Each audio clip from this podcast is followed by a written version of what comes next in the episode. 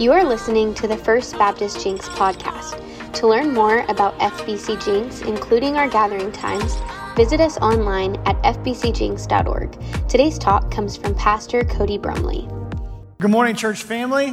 It's good to be with you. Those joining us online, uh, for our friends that are sitting just right over there in overflow, thankful for joining you joining us as well. We will be in Acts chapter 2. If you have your Bibles, please open up to Acts chapter 2. That's where we will be picking right up where we were last week. Uh, if you were here last week, you know that uh, we walked through the chapter of Acts 2, focused in on Acts 2, verse 42.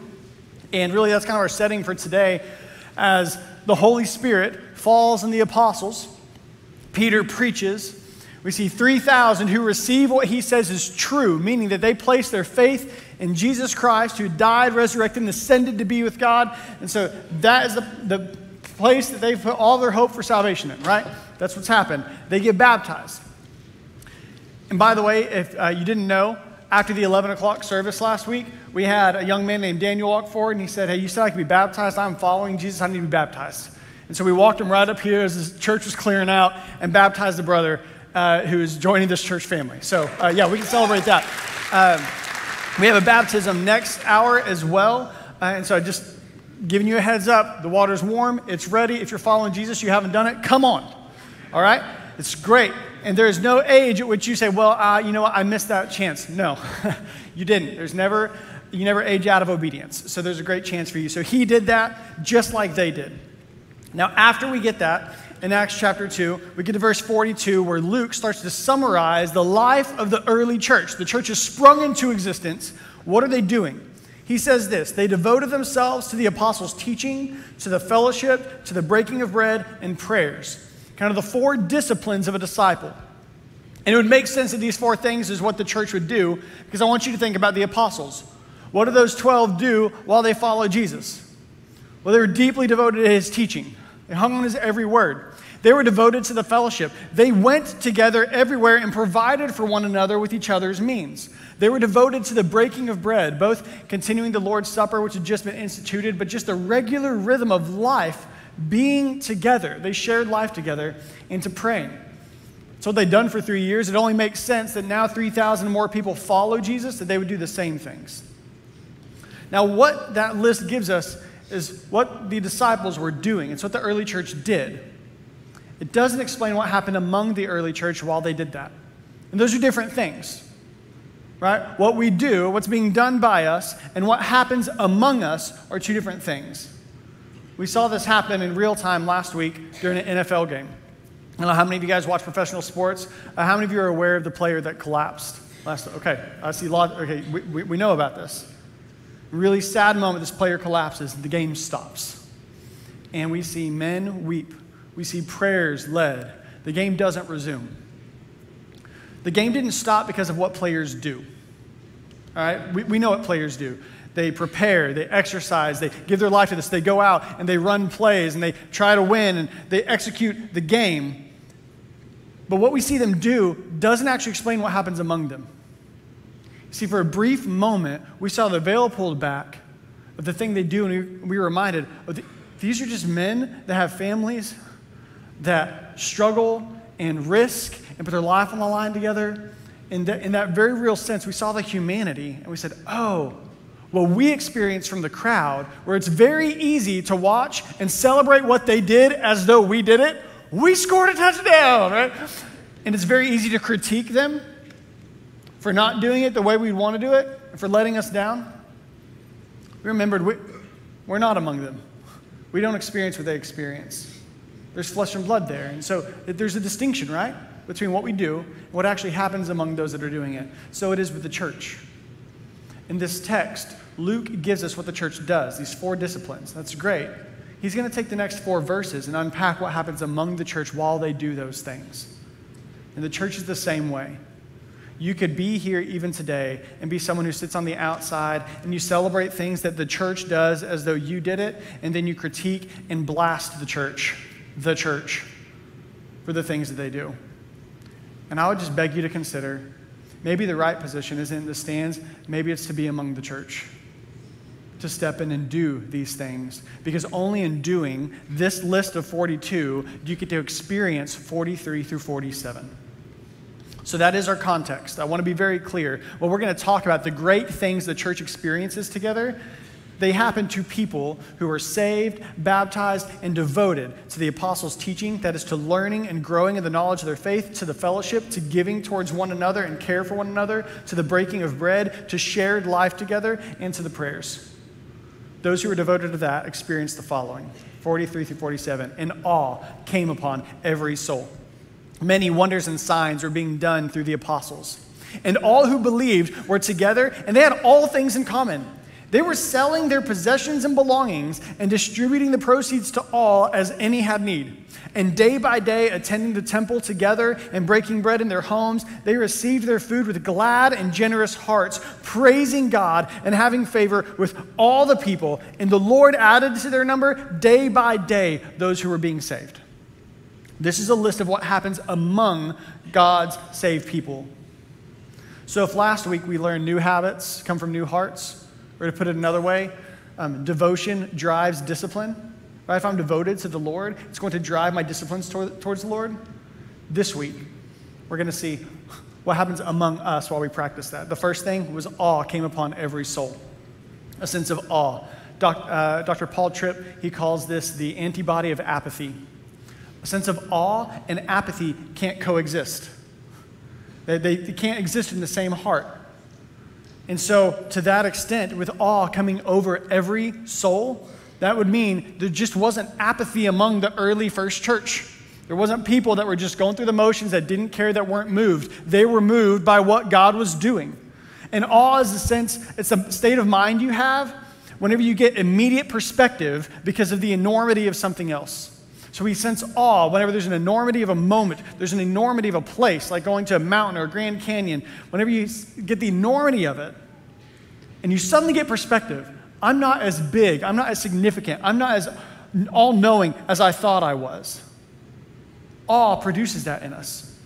So when I look at the text, I can't help but think a, a good summary of 43 would be that they were experiencing the presence of God because awe is the only appropriate response to the presence of God. When you come close to the enormity of God from a safe place. How many of you have been to the Jenks Aquarium? Right, little shark thing you walk through? Yeah, and your, and your, your kids, your kids, and or you put your face up on it. See how close you can get to a shark?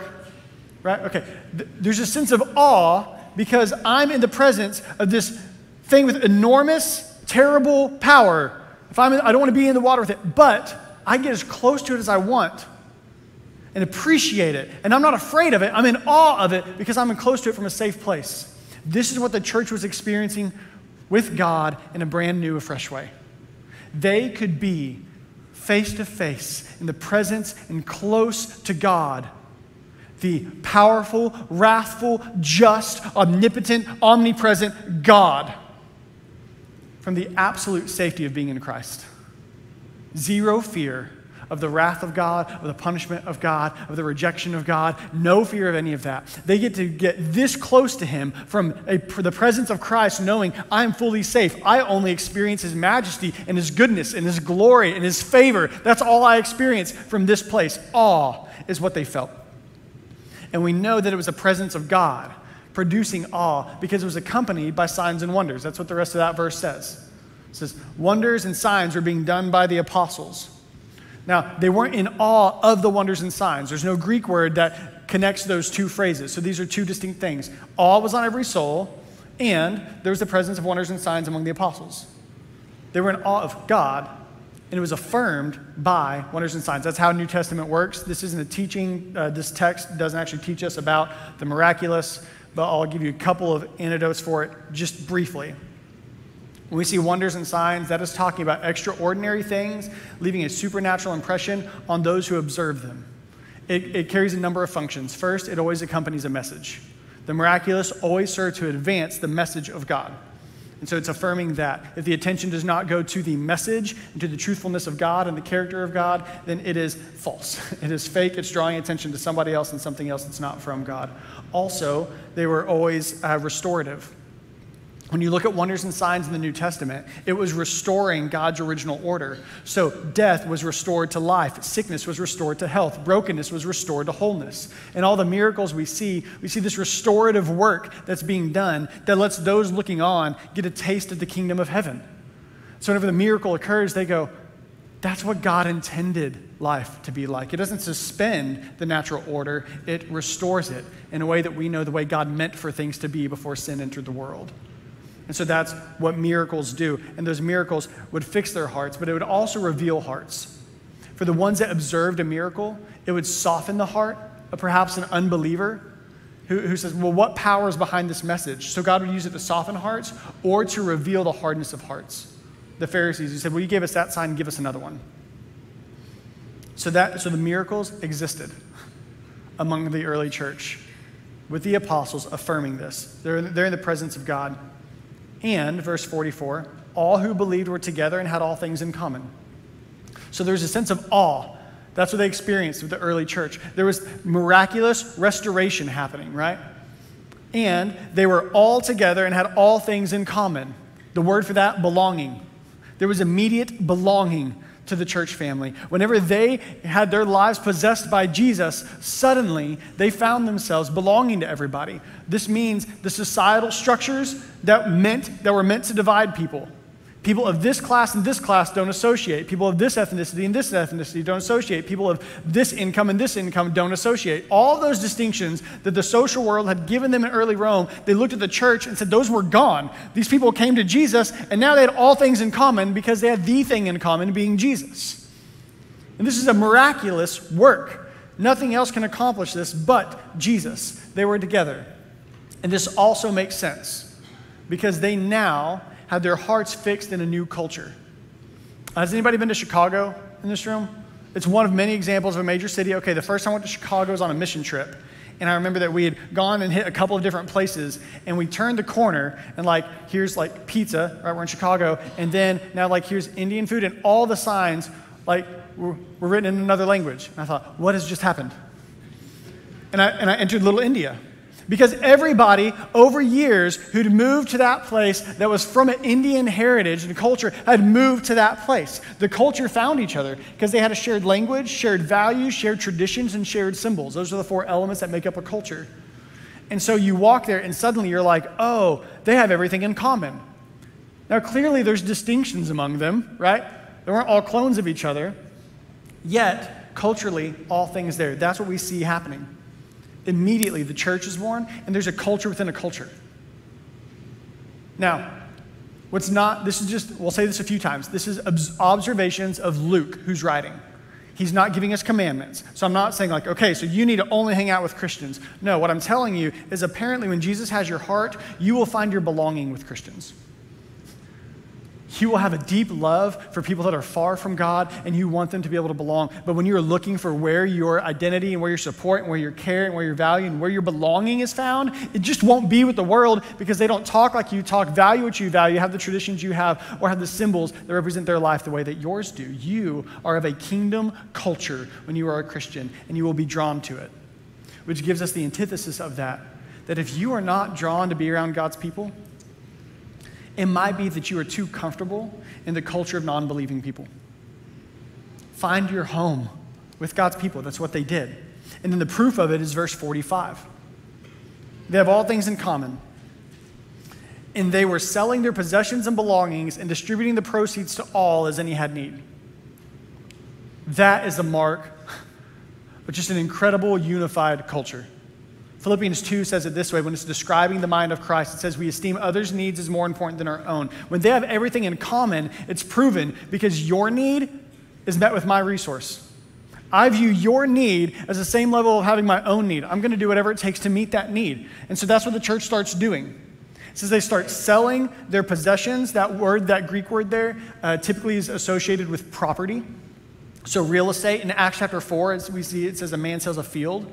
So he's selling possessions, things like that that they own, and belongings. Another word, that Greek word is used other places is goods, or as in uh, just materials that people have. So, two ways to understand that word. They were selling things that they had, and they were like, you know what, I don't need this. The, the proceeds from this would be better spent on someone else's needs. Or, number two, goods could be understood as whatever they used to make a living. So if I were a person who sells vegetables at the market, I'm now taking proceeds from that and I'm giving it to the church to say, this isn't just for my family, this is for this family. Let's make sure no one's in need. If I'm selling clothing, I'm taking portions of that and I'm giving it that way. So they were selling their properties, they were selling their goods, the regular work they had, or things they own, and said, we are using this to meet needs. And that is so countercultural. And we see Jesus actually talk a whole lot about it. Luke, who writes this, also writes about this level of giving inside of Luke chapter 12. And as we go there, I want to distinguish these two. Luke here is observing, right? He's not commanding. There's not like, are you commanding us to, to sell and give, give everything away? Um, no, that's not a command. This is an observation that this apparently was the regular practice of the early church. But it might have been based on this teaching in Luke 12 from Jesus. Luke 12, verse 13. We're going to read for a little while, but it's just too good to like not read all of it, so we're going to go through all of it. Someone in the crowd said to him, that's to Jesus, Teacher, tell my brother to divide the inheritance with me. But he said to him, Man, who am I? Uh, who made me a judge or arbitrator over you? He said to them, Take care and be on your guard against all covetousness. So in that moment, Jesus points out the question from the man wasn't actually about fairness, it was about him coveting. So he says, Take care against all covetousness. For one's life does not consist in the abundance of his possessions. If you want to see a scripture that refutes a modern day belief, it is that. One's life does not consist of an abundance of his possessions. And he told them a parable, saying, The land of a rich man produced plentifully. And he thought to himself, What shall I do? I have nowhere to store my crops. He said, I will do this. I will tear down my barns and build bigger ones, and there I will store all my grain and all my goods. I will say to my soul, Soul, you have ample goods laid up for many years. Relax, eat, drink, and be merry. But God said to him, Fool, this night your soul is required of you, and the things you have prepared, whose will they be? So it is with the one who lays up treasure for himself and is not rich towards God. So here's a guy who didn't understand what his possessions were really for. And this is the only place that that parable is recorded in the Gospels. But Luke goes on to the next section, and we read things that sound familiar from the Sermon on the Mount, where Matthew records this in Matthew 6. This is Luke 12, verse 22. And he, Jesus, said to his disciples, Therefore, I tell you, do not be anxious about your life, what you will eat, or about your body, what you will put on, for life is more than food, and the body is more than clothing. Consider the ravens. They neither sow nor reap, they neither have storehouses or barn, right, like that other guy had, yet God feeds them. How much more value are you than birds? Of which of you, being anxious, can add a single hour to his lifespan? If you are not able to do a small thing as that, by the way, really funny, right? Jesus, he's like, if you can't do something as simple as adding an hour to your life, he's like, not a big deal for me. You can't do that, right? If you can't do something that easy, then why are you anxious about the rest? Consider the lilies, how they grow. They neither toil nor spin. Yet I tell you, even Solomon in all of his glory was not arrayed like one of these. But if God so clothes the grass, which is alive in the field today and tomorrow is thrown in the oven, how much more will he clothe you? O you of little faith. And do not seek what you are to eat and what you are to drink, nor be worried. For all the nations in the world seek after these things, and your Father knows that you need them. Hear that. Your Father knows your needs. Instead, seek his kingdom, and all these things will be added to you. Fear not, little flock, for it is your Father's good pleasure to give you the kingdom. This is the words of Jesus. Your Father's pleasure. God takes great and deep joy in giving you the kingdom of heaven, not little things like birds and grass have, giving you the kingdom of heaven. So he says in verse 33 sell your possessions, give to the needy Provide yourselves with money bags that do not grow old, with a treasure in heaven that does not fail, where no thief approaches and no moth destroys. For where your treasure is, your heart will be also. So there's the teaching. And here in Acts, they're not getting taught this, they're experiencing the reality of it. Jesus had possessed their heart, so now their possessions found their purpose. That's what happened. Jesus has possessed their heart. Now, all the things that they possess have been given purpose. They realize, oh, all these things that I own, the property I own, and the goods that I have, and the job that I have, I now see the reason God has entrusted me with all this. And it is for the sake of others and the glory of the name of Christ. Suddenly, every possession had purpose, and it wasn't to serve them and their own identity, and their own good, and their own wants. It was because God would meet the needs of others through them in such a way that by the time you get to Acts 4, it says there was not a needy one among them. Can you imagine a room this size and not a single person in need? Why? Because Luke 12 tells us the, the Father knows your need, He's going to take care of it. Now, this might be the point where you're like, Cody, I love that idea. That sounds heavenly, right? We're all gathered together and nobody has a need because they're all met. I am still slightly cautious about the first piece, in which their needs are met by my resources. Still come to terms with that. And, and, and if you sense that tension, just fixate on the word my. Their needs and my resources. Whose resources are they really? What do you have that God did not give you? And for what good and wonderful reason did he give it to you? See, that's the beauty of the church. Is whenever you walk in and you're looking for opportunities to use God's resources for God's people and the needs in their life, as opposed to looking how you can hang on to yours. Because in the same way that apathy and awe can't exist in the same heart, neither can kingdom seeking and hoarding resources. They just don't. At least not in the early church. And so uh, we have to acknowledge that there is a correlation between your grip on possessions and their grip on you. The tighter you hold to them, the tighter they hold to you. The more that you release those, the more that you are released from them. And you find freedom to experience this. A group of people who had all things in common. And so nobody had need. Verse 46 tells us, by the way, this is, it's easier to do this, to be insanely generous for people you love and people you know. It just is. And verse 46 tells us that every day, day by day, they were attending the temple together. They were breaking bread in their homes. They received their food with glad and generous hearts, praising God and having favor with all the people. They shared life. So, what did they experience? The sense of awe, the presence of God, this restorative miracles around them. They, they experienced this insane generosity and never having a need because God kept providing through the church family. They experienced this going and sharing life together. Right? To the temple, large group.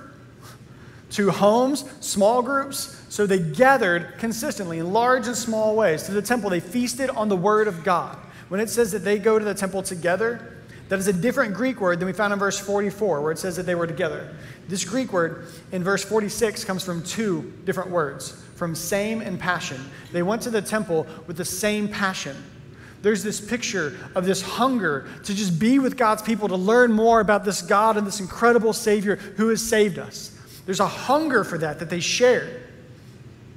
And they also had their physical hunger met, home to home, having more than enough abundance everywhere that they went. And so, how was it they received it? Two words glad and generous. Glad means exuberant joy or wild joy. I talked with my brother Jim Smith this morning, one of our senior adults, a brother who is just exuberant joy. Right? That was just the regular practice. They were in awe and they were joyful people and then generous. That word generous versus generous hearts, this just struck me personally. Uh, the word actually means simple or uncomplicated. It's a word that was used for a street that didn't, ha- uh, or a path that was smooth and didn't have any stumbling blocks. They received their food with exuberant joy and simple hearts, uncomplicated hearts. It was just easy. God is providing for us.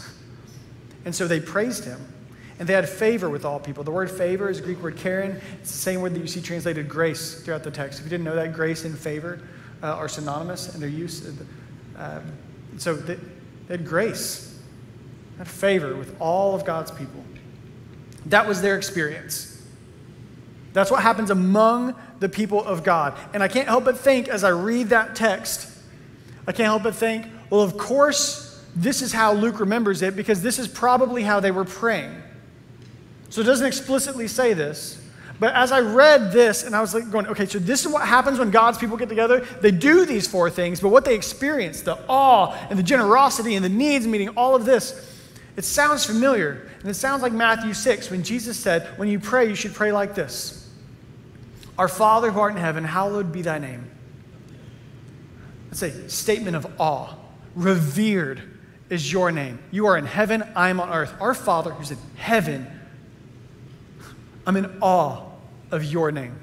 Thy kingdom come and thy will be done on earth now as it is in heaven. What were they experiencing? The restorative, miraculous works of God among them. They were experiencing a place where there was no need because people weren't held by their possessions, but everything they had was made available to God. They were experiencing day by day, being with people, discovering the new things about God. And that's what eternity is, by the way, right? Eternity is where we have all eternity to go generation to generation and say, Tell me what God did while you were alive. Tell me about how you saw God move in your day. And we get to talk endlessly to the millions who've been saved by Jesus about the good glory of God in his presence. It's endless discovery of his goodness. We'll never run out of it. And so that's what they were doing. They, day by day, discovering more about God. And they had an endless, abundant supply of food. Their total provision, every need met. And so they just they're just praising God. They were experiencing the kingdom now. Taste of it everywhere they looked. So as your kingdom come, your will be done on earth as it is in heaven. Give us today our daily bread. And God was doing it through the church. Forgive us our trespasses as we forgive those who trespass against us. That sounds a lot like grace with all people. That God, give us grace for whenever I misstep with my brother, and God, give me grace for them whenever they misstep with me. There's just grace abounding instead of holding all of each other captive by the way we've hurt one another. It's just grace. Lead us not into temptation, but deliver us from evil. They watched that happen. What are we tempted by? Two things we're tempted by, James tells us, our desires. I'll tell you my experience, the places I see people most tempted. One, love of money, which they had already been set free from. Right? They understood, oh, I, the possessions, these are all God's, they're just meant for God's people. That's it. And need. Whenever we believe that there's something we are lacking, that God's holding out on us. Well, I need more of this. I should have that. I deserve this in my life. Whenever we have a perceived need, we are tempted to go meet that need outside of God's provision, except God was meeting all of their needs.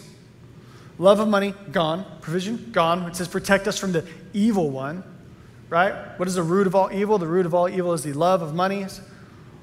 What's connected there? And so, again, they're, they're free. I say, don't lead us into temptation. He wasn't. Instead, he was delivering them from this present evil reality. And they got to just live in the freedom of being provided for, loved, belonging people. And the only response to that is to say, Thy kingdom, thy power, and thy glory forever. Right? Statements of praise. They praised God. I, I can't help but think when Jesus said pray this way, that the early church started praying that way. And so it's really easy to recognize God was answering their prayers, which made me think what if what we get out of church is what we pray to get out of church? And I was convicted God, what, what am I praying for? Am I praying, God, Overwhelm me with a sense of awe when I come into your family. God, help me see all my possessions as a way. Help me see needs that you can meet through me. Oh, what a glorious thing to be generous. God, help me see what I have in common with all the people in this room, not what, not what the world would tell us that we have different from one another. What if we are seeing exactly what we were praying for? And so they experienced this. If I had to summarize it in a word, what happens among God's people? The kingdom of heaven is experienced. But that's not, it's not all. I want to leave out verse 47, the very last sentence. And the Lord added to their number day by day those who were being saved. When we practice these four things, these four disciplines, what we actually experience is so much more. We experience the kingdom of heaven on earth, and God expands the kingdom of heaven on earth. So the kingdom of heaven is experienced and the kingdom of heaven is expanded. To put it another way, the more people live saved, the more people God saved. Whenever I stepped into the lead pastor role, I met with different people who would ask questions. Well, tell me about your vision, what you're thinking, what's your plan for this? And there's a few people who are passionate evangelists here. Tell me about your plan for evangelism. What are we going to do to, to evangelize? If I had to be honest, like it's this.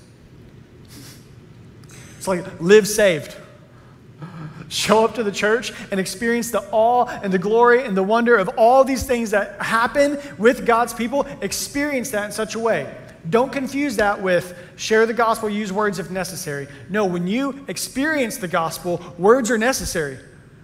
Right? You praise God, you can't help but talk about it. Your life and what God delivers to you through the church body can't help but be talked about. Which also, by the way, made me evaluate the way that I talk about the church. Am I a fan who sits outside and says, oh, the church does that, and the church does this to let me down, or when something good happens, oh, well, we did that. As a uh, I's friend, Courtney Rising, shared recently, we were reminded of, she talks about the bride of Christ, right? The church isn't beautiful because she's perfect, but she, she'd shared where the bride of Christ is beautiful because the bridegroom is perfect. Listen, if you're looking for things to critique about the church, you'll find them. You'll find them in Acts chapter 5. That's where they show up, and then they don't leave the church. Acts 5, the agenda of man starts to infiltrate the church, and sin starts to show up, and people start to mess things up, and that's why we have all the letters of the New Testament, and it's messed up until Revelation. So if you're looking for things to critique, you will find them, and you will risk missing everything God wants you to experience from being a part of a church. So I would challenge you, perhaps, instead of thinking about what the church does, what if you were to commit to doing the things the church does in your own personal life so you can experience what can only be experienced in a church family? And by doing so, the kingdom of God will advance. And you'll get taste week in and week out of the kingdom of heaven experienced. And that's what I want for you. That's the invitation, church. I would invite you and it starts all the way back. We've got to do this right. It starts in Acts 2 that the word of truth is presented, that you are a sinner, and Jesus Christ died to give you a means by which you can be made right with God. And so it starts with receiving that truth and saying, I realize I am a sinner and that I'm separated from God, but my faith is in Jesus Christ. It's not in a prayer, it's not in church attendance, it's not in a work, it's not in this list of four things. My faith, my hope, for salvation is that Jesus Christ is in heaven right now. And I say, His work saved me. When you do that, you receive, according to Acts 2, we talked last week, the gift of the Holy Spirit, the forgiveness of sins. God dwells with you when you believe that. And as a result, you get baptized. So the church physically, visibly knows I'm no longer what I was. I now belong to this culture, this community and I will live this way. And then as you start to live that way, you experience little taste of the kingdom of heaven every single day amongst the people of God. So there are different steps for us to take as we're going to move into a time of invitation. If you've never received Jesus Christ as your Lord and Savior, if you've never made that commitment, today is your day of salvation. Don't walk out of here not knowing where you stand with God. Place your faith in Jesus Christ. Secondly, if you've never been baptized, we'd invite you to do that. You could do it today, or we could talk about it and plan it for another day. If you want to have some family here to celebrate, that's great. But celebrate with the church what Jesus has done in your heart. And maybe you've been on the outskirts of the church. Maybe you're here still cynical because of all the things you see posted and read about the church. And you're like, I just don't know if I want to be a part of that. Be a part of it. Believe what the text says about it. It is beautiful and it is good and it is heavenly. Be a part of this. So, if you want to take one of those three steps, when we stand, I'm going to invite you to go to these double doors, kind of our next step space, talk with a pastor, and say, I'm in. Salvation, baptism, I want to join a church. Move that way. If that's not your move, here's what I'm going to ask you to do. When you stand, I'm going to ask you to, to pray. To stand and turn your heart and your attention to God and reflect on this text. Pray in a way to say, God, what do I really want to see out of church? Help me see it. Pray in a way that you would commit. Say, God, I will place my life into regular practices that let me see this. I'll devote myself to, to the word. I'll devote myself to the fellowship. I will give. I will devote myself to being with believers. I will gather, and I'm going to pray so I don't miss what you're doing. You respond as God leads you. Would you stand and let's pray? Father, as we stand up, I pray for those who need to take a step that they would do it today, that they would step out from their seat and they would follow you. For those that know they have not followed in baptism, that today they would say, uh, I just can't wait anymore. I want that life, and it starts with obedience. For those that need a church home, God, may they, may they commit today. So we are landing here. We are in. We want to experience what happens among God's people here. And Lord, for those of us that don't have a move to make that way, oh Lord, would you capture our heart? Would you let us fall in love with the church again? Would you help us remember what happens among your believers? God, bring to mind the way we see the way we see you work, the things that are worthy of being in awe over. Your reconciling miracles. Bring to mind the passion we have to learn. Bring to mind the oneness that we have as a family. Bring to mind all the beautiful things that exist in the body of Christ. And may we give you great glory for it. It's in Jesus' name we pray. Amen.